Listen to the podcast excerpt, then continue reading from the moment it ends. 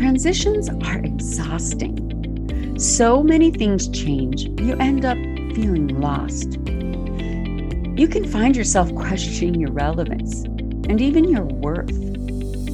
Whether you're gaining a new surname or going to a new situation, there are two things I want you to know. First, your roles in life will change, but your purpose is eternal. Second, God has a plan for your life, and the enemy has a plot against that plan. I'm Sherry Fletcher, and this is your Spiritual Game Plan, the podcast for those in a season of transition. And I'm so glad you're here. Stick around and let's work on a spiritual game plan together.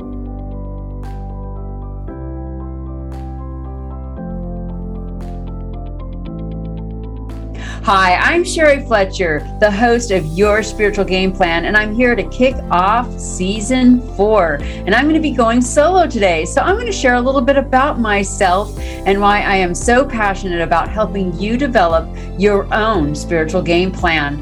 I love to share the message of just how intentionally you were made to be a part of God's plan. But I also want to help you understand that the enemy is just as intentional with a plot against that plan. That's why I love to write and speak and also bring on guests to this show to help you develop your own spiritual game plan so that you can live out the calling that you were created for. My husband and I are empty nesters, and we recently moved to Tennessee. We have three grown children, and I have a dog named Libby. And I just love being active and outdoors. I love walking and hiking with friends, but I love hosting people. Uh, an empty house is just not fun for me. So I'm known for inviting you over for coffee anytime, no matter what state my kitchen is in. Hello, friends. This is season four, and I am so glad to be back. I know it's February, but I'd like to say Happy New Year as this is my first podcast in 2022. I'm curious do you make resolutions or do you choose a word of the year? I used to make resolutions, but I found that when setting New Year's resolutions, I became really focused on how good I was at setting goals and then trying to obtain them. They always looked great on my day planner and they cost me a pretty penny. And then, to be honest, few months in, I usually failed at them. So a couple years ago, I started a word of the year and also a Bible verse of the year. So this year, I chose the word restore, and I chose the Bible verse Isaiah 40 31. And that Bible verse reads, But those who trust in the Lord will renew their strength. They will soar on wings like eagles. They will run and not become weary. They will walk and not faint. And since renew also can uh, mean restore, the Sherry Revised Version for 2022 can say, but those who trust in the Lord will also restore their strength. So, how do I choose a word for the year? Well, I start to pray about it in October, and then I look for a continued theme or word that God will repeatedly show me in scriptures, in music, in devotions, even on billboards when I'm driving. And sometimes the word or the theme will come up in conversations. So the word will start occurring several times if I'm praying for God to keep it at the forefront of my day. So the word restore was doing just that. And then I attended a woman's event in November. And the women, the women's ministry team had placed these magnolia leaves with handwritten Bible verses at our seats. And the women's ministry leader told us that each leaf had been specifically prayed over, as well as who would be receiving it. And as you could guess, my leaf had Isaiah 40, 31 on it. So that was my confirmation and restore. Uh, the word restore was then chosen as my word of the year. And so, what do I do with my word of the year? Well, I guess a word of the year then could be kind of like a resolution, and it then becomes the center of my choices. So it becomes the focus of my Bible study, and it also can become a part of my decision making. I will then use my word and my Bible verse throughout the day by asking questions like Will this invitation restore me? So let's say I get invited to a gathering of some kind. Now, even if the gathering is good, um, its timing might not be right. Okay, so it might drain the energy I need for something else. Or the invitation might actually be something that I don't enjoy. It, it could even put me in a bad mood afterwards. So that's one way I look at situations that come up. If I'm invited or asked to join something, is this going to restore me? Okay. Um, let's get real. Will this power play bring restoration to my marriage? Yes, you heard me right. The enemy loves nothing more than to be a third party in our marriages. I have to admit that there are plenty of mornings that I like to sit in the saddle of my high horse when I'm negotiating stuff with my husband. I can ask questions like, hmm, does this little bit of gossip restore this friendship? Okay, we've all been hurt by a friend or even someone that we might not consider a friend. And the temptation to either join in or even not stop gossip when it involves them that's that's real and it's a human that's human nature to want vindication and justice i mean god reminds us several times in the bible that this is not our place, that we are not to be in the seat to judge and hand out justice. And we aren't that great at giving grace. And so we really need to check our hearts if we're in a place where we start feeling vindicated if there's gossip going on and ask, is this really something that's going to restore a relationship, a friendship um, that's happening in this situation? Uh, if and I'm just giving excuses for my or sorry, I'm just giving examples, not excuses. I am giving examples of how I use my word restore in situations. Um, how about this? Will watching this series restore my heart? Yes, there are some great engaging shows on the TV and the Netflix and the Amazon Prime. There are some engaging series right now but will they keep me from forgetting what time it is and then wasting a lot of energy and time that I could be putting towards improving my outlook, especially right now with so many things that are going on. Uh, my outlook can get pretty down. So, will watching this, listening to this, reading this, will it restore my heart? And then with my Bible verse, Am I trusting the Lord to restore my strength and provide? Or am I trying to take control again? This is the area where I am needing to actually memorize my memory verse or my verse of the year. Well, I, I will need prayer and accountability on this, please. You might have heard me saying that I'm really good at uh, surrendering, but I do it with stipulations. When I surrender my cares and concerns to God and He's not meeting my deadlines, I take my cares and concerns back and then try to fix them myself.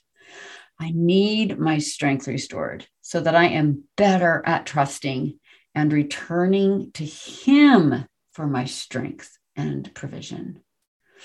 These are just five examples of how my word of the year guides questions that I ask myself. I mean, can you see how powerful a simple word of the year can be used in everyday situations like these? My goal is to be ever more intentional about how I renew and restore my time, my energy, my devotion to God, my family, my ministry, and to those who God puts in front of me each day. In order for me to have renewed strength, I need to trust the Lord and I need to sit at his feet. Now, now that sounds easy, right? But listen, I am a firstborn type A Enneagram 7. Like you get the picture. I get distracted really easy. My task oriented brain starts to take over. And soon I just tell God to move over. Like this only ends up with an empty Sherry and not a restored Sherry. So this year, this year coming up in 2022 is a very, very big year for me. Now, it's an exciting year for me. Now, first, there's always the unknown. So I have to trust in the Lord. There's a lot of unknown. Everything is unknown, really, right? We can make plans, but most of things are unknown. So I have to trust in the Lord. I'm currently reading my friend Jen Hand's up and coming book, My Yes is on the Table. And it's so timely to read her words, challenging me to let my faith steps replace my fear stops. Because I can let fear just stop me in my tracks. When I don't, when the unknown is there, I can just freeze. But then there's what I have planned. And that is, I've got a graduation and a wedding for my youngest son. And I have some friends visiting. And I'm also writing a Bible study. And that's where I need to let my faith steps replace my fear stops. And I will need strength. And I will need to trust in the Lord and rely on Him to restore that strength. And I will need promises of restoration that I can claim.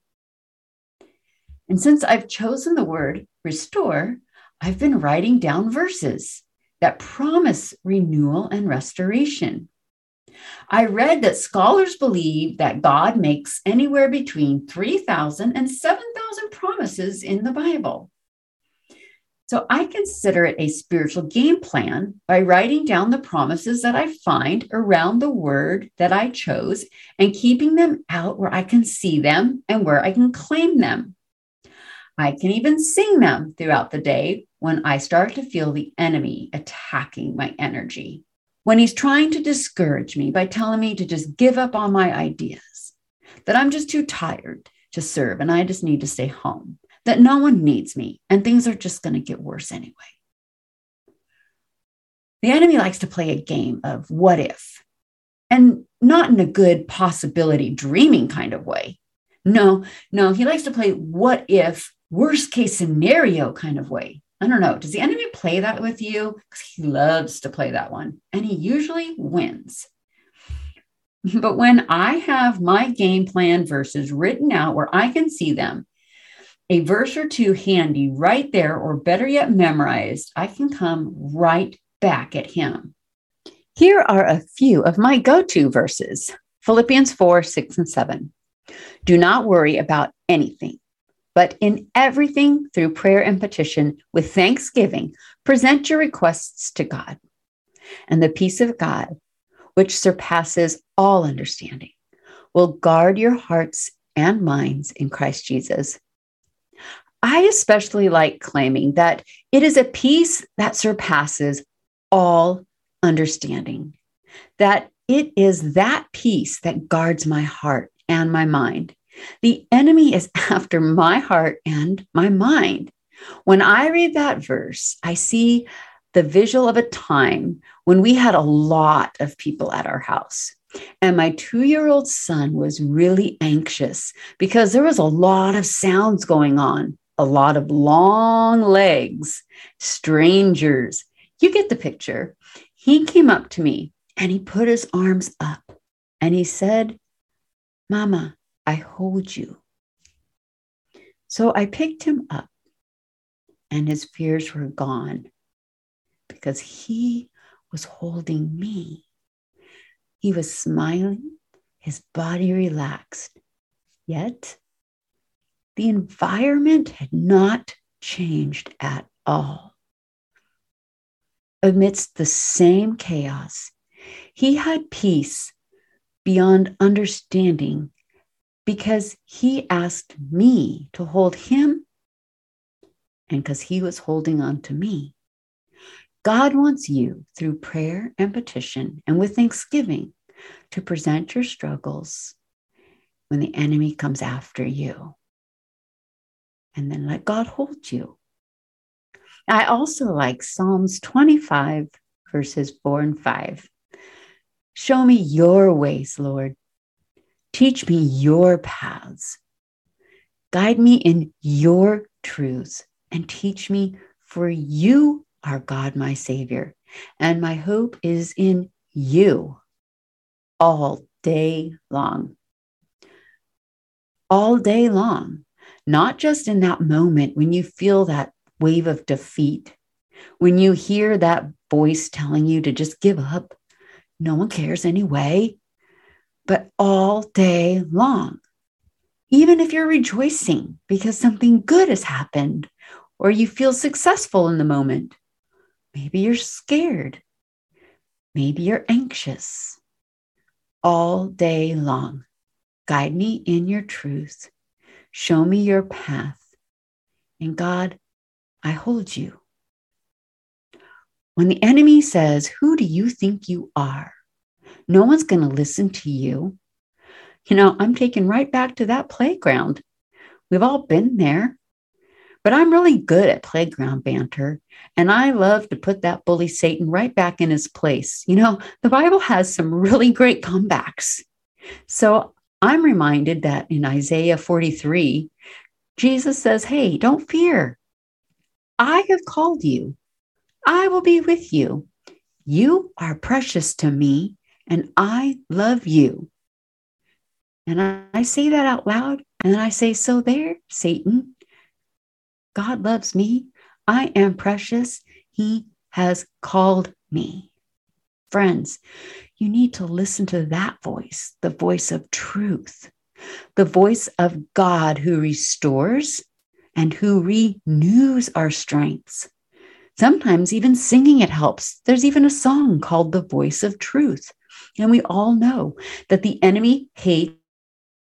So find that song and sing it loud. Even if you say you can't sing, no one else is listening but God, and to Him it's beautiful. Sing out loud. With a spiritual game plan, we can be ready when the enemy comes. When we remind ourselves that the enemy wants to reduce our value and God wants to restore it. Today, take out a card and write John 10 10 on it so that you remind yourself that the thief comes only to steal, kill, and destroy. But God comes that you can have life and have it to the full. When the enemy comes to play that what if worst case scenario game or the game of reduce you to nothing, you can pull out your game winning card and you can claim your promise. I hope that whether you choose a word of the year or a resolution, that we can come up with a strategy together, a game plan. But as long as God is the solution, my friends, it'll work. During today's podcast, did a friend or family member come to mind who you thought would enjoy the message? Then please share it with them. You can simply share the link or forward my email with them with a message like, Hey, I thought of you while I was listening to this podcast. I thought you would enjoy listening to it, and here's why. Listeners like you sharing links with others is how this podcast can reach more people. Thank you so much for tuning in to Your Spiritual Game Plan, the podcast that helps you understand that God has a plan and you have a purpose in it.